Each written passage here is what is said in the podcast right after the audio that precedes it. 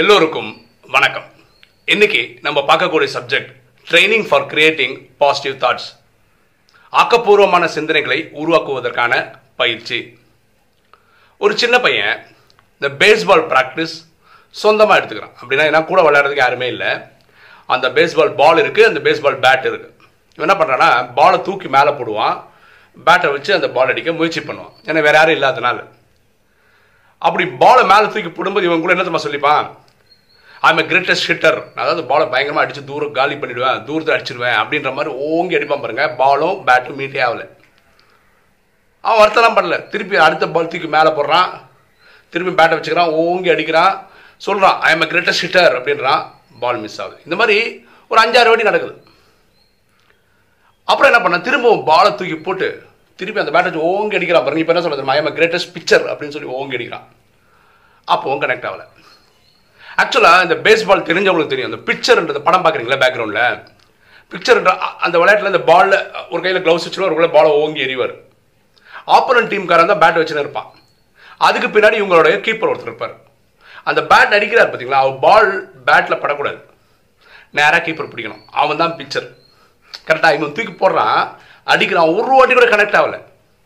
இப்போ ஹிட்டராக இருந்தால் கனெக்ட் ஆகணும் பால் பறந்து போயிருக்கணும். அது அவனுக்கு வரவே இல்லை. அதனால் அவனை ரோடை மாற்றிக்கிறான் நான் வந்து நல்லா பந்தெறிவேன் அப்படின்ற மாதிரி வந்து. ஸோ இதுதான் சில டைமில் நம்ம பண்ணக்கூடிய எந்த ஒரு வேலையும் பாசிட்டிவாகவே முடியாது.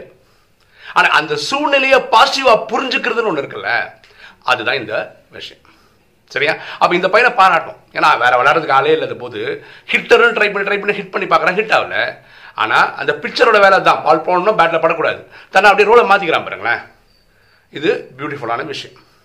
இப்போ ஒருவேளை நீங்கள் கிரிக்கெட் விளாட்றீங்கன்னு வச்சுக்கோங்க ஐம்பது நூறு ரன் அடிப்பீங்கன்னு வச்சுப்போமே ஒரு எக்ஸாம்பிளுக்கு ஒரு மேட்ச்சில் டக் அவுட் ஆகிட்டீங்கன்னா ஜீரோ ஸ்கோரில் அவுட் ஆகிட்டீங்கன்னா நீங்கள் எப்படி உங்களை புரிஞ்சுக்கலான்னு டெய்லி ஐம்பது நூறு அடிக்கும்போது எனக்குள்ள ஈகோ அகங்காரம் வரதுக்கான வாய்ப்புகள் இருக்கு.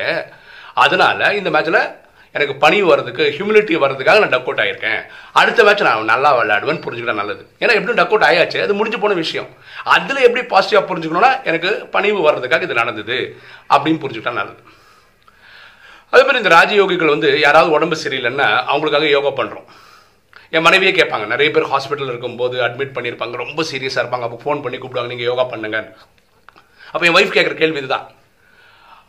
ஹாஸ்பிட்டலில் சிறந்த டாக்டரால் பண்ண முடியாது நீங்கள் என்ன பண்ணிட போகிறீங்க இதில் தான் ஒரு சூட்சமமான விஷயம். இது எல்லாருமே தெரிஞ்சுக்கிட்டா நல்லதுன்றதுக்காக இந்த வீடியோவில் சொல்கிறேன் பாருங்களேன் இந்த உடல்ன்றது மூணு விஷயத்தால் ஆனது. ஒன்று ஆத்மா ஓகே ஆத்மா வெளியிலேருந்து வர்றது? தான் சாந்தி தாமத்திலேருந்து வர்றது? தான் ஆத்மா இருக்குது ஒரு கண்ணாடி உடம்பு இருக்குது அப்புறம் பஞ்சபூதத்தால் அந்த உடல் இருக்குது ஒருத்தர் ஒரு யோகா யோகா பண்ணுறாருன்னு வச்சுக்கோங்க ராஜயோகம் பண்ணுறாருன்னு வச்சுக்கோங்களேன். மண்மனாபவ தன்னை ஆத்மான் புரிஞ்சு தந்தையாக சிவனை நினைக்கும் போது என்ன ஆகும்னா அறுபத்தி மூணு ஜென்மமா பாவம் எரிய எரிய எரிய அந்த சூட்சும உடல்ன்றது வெள்ளையாகிட்டே வரும். அது என்னைக்கு பால் மாதிரி வெள்ளையாயிடுதோ அது கர்மாத்தி நிலையை அடைஞ்சிச்சுன்னு அர்த்தம். அப்போ என்ன ஆகிடும்னா ஆத்மா கிட்ட சொல்ல நம்ம கிளம்பிடலாம். இது பேரும் மரணம் தான் ஓகே இது வந்து கர்மாத்தித் அவஸ்தா. வெளியே வந்துடும் அதுக்கப்புறம் இந்த கல்பத்தில் திரும்பி பி- பிறக்க வேண்டியதில் மரணம் பிறப்பு அந்த மாதிரி. ஒரு அட்வான்ஸ் பார்ட்டி பிறவி எடுப்பாங்க அது வேற கணக்கு. இதே ஒருத்தர் உடல் நோய் அடி ஆயிடுச்சுன்னு வச்சுக்கோங்களேன் அந்த சூட்சம உடல் கருப்பாயிட்டே போகும்.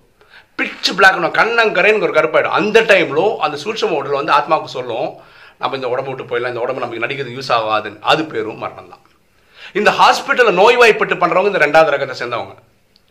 அப்போ நம்ம கிட்ட யோகா பண்ணுங்கன்னு சொல்லும் போது ஒரு விஷயம் புரிஞ்சுக்கணும். இந்த உடல் நல்ல இயங்குறதுக்கு டாக்டர்ஸ் ரொம்ப முயற்சி எடுக்கிறாங்க. அது உண்மைதான்.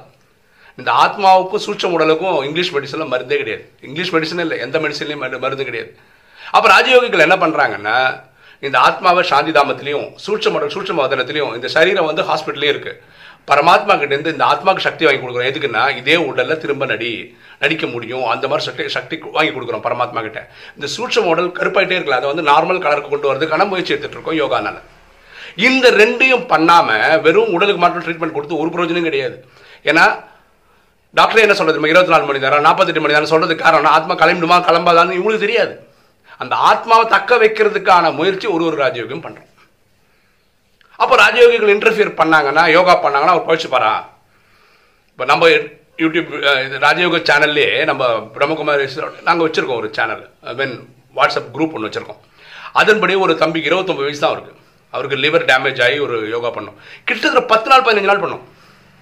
ஆனால் அவர் கடைசியாக காலமாயிட்டார். அப்படின்னா அவர் கர்ம கணக்கு ரொம்ப அதிகமாக இருக்கும் அப்போ நம்ம என்ன புரிஞ்சுக்கிறோம்? உலகமே கிட்டத்தட்ட இருநூற்றி ஐம்பது பேர் கிட்ட இருக்கிற குரூப் நம்மளுது.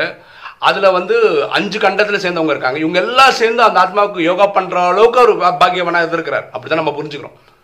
இல்லை இனி ஒரு வீட்டில் போய் பிறக்க போகிறாரு அங்கே அவங்க நல்லா பழக்க போகிறாங்க ஸோ இருக்கிற ஒவ்வொரு சுச்சுவேஷனும் எப்படி பாசிட்டிவாக எடுத்துக்கிறது அப்படின்னு பார்த்துக்கிட்டா நல்லது.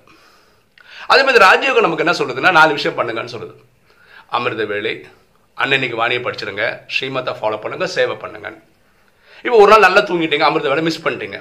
ஓன்னு ஒப்பாரி வைக்கிறதுக்கு பதிலாக நீங்கள் என்ன பண்ணலாம்? சரி இன்னைக்கு தப்பு நடந்துச்சு இனிமேல் நாளையிலேருந்து ஒழுங்காக பண்ணணும். இதுதான் பாசிட்டிவ் நோட் சூரஜ் பாய் அவரோட கிளாஸில் ஒன்று சொல்கிறாரு அதாவது ஐடி வேலை பண்ணுறாங்க இல்லையா? அவங்க நைட்டு பன்னெண்டு மணி ஒரு மணிக்கெல்லாம் திரும்பி வருவாங்க வேலை விட்டு. கண்டிப்பாக அவங்க நாலு நாலே முக்கால் எழுந்து பண்ணுறது ரொம்ப கஷ்டமாக இருக்கும். அப்போ அவர் என்ன சொல்கிறார் நீங்கள் எழுந்து தூங்கி எழுந்து போது ஏழு மணி ஆகுதுன்னு வச்சுக்கோங்களேன். ஏழுலேருந்து ஏழு முக்கால் பண்ணுங்க. பண்ணணுங்க அவ்வளோதாங்க எப்படி அதை பாசிட்டிவாக எடுத்துக்கிறதுன்றது தான் ரொம்ப ரொம்ப முக்கியம். ஸோ இதுக்கு நம்ம ட்ரைனிங் கொடுத்துக்கிட்டே இருக்கணும். என்ன மாதிரி சுச்சுவேஷனாக இருந்தால் கூட அங்கே ஒரு பாசிட்டிவ் என்ன நம்மளால் கொடுக்க முடியுமான்னு யோசிக்கிறது புத்தகம் சரியா? ஸோ ராஜயோகிகள் இப்படி இருந்தால் நல்லது. இன்னைக்கு நைட்டு படுக்க போகும்போது பிரமாதம் ரிப்போர்ட் பண்ணுறோம் இன்றைக்கி அமிர்த வேலை என்னால் எழுதிக்க முடியல தப்பு நடந்துச்சு. இனிமேல் நான் எழுந்து ஒழுங்காக எழுந்துப்பேன். எனக்கு எழுப்பி விட்ற இது நீங்கள் ஹெல்ப் பண்ணுங்க. இப்படி பரமாத்மா கனெக்ட் பண்ணலாம். ஸோ சுச்சுவேஷன் நல்லதோ கெட்டதோ நம்மளோட எண்ணம் அது சார்ந்து நம்ம கிரியேட் பண்ணுறது ரொம்ப ரொம்ப பாசிட்டிவாக இருந்தால் நல்லது. ஓகே இன்னைக்கு வீடியோ உங்களுக்கு பிடிச்சிருக்கோம் நினைக்கிறேன். பிடிச்சவங்க லைக் பண்ணுங்கள் சப்ஸ்கிரைப் பண்ணுங்க ஃப்ரெண்ட்ஸுக்கு சொல்லுங்க ஷேர் பண்ணுங்கள் கமெண்ட்ஸ் போடுங்க. தேங்க்யூ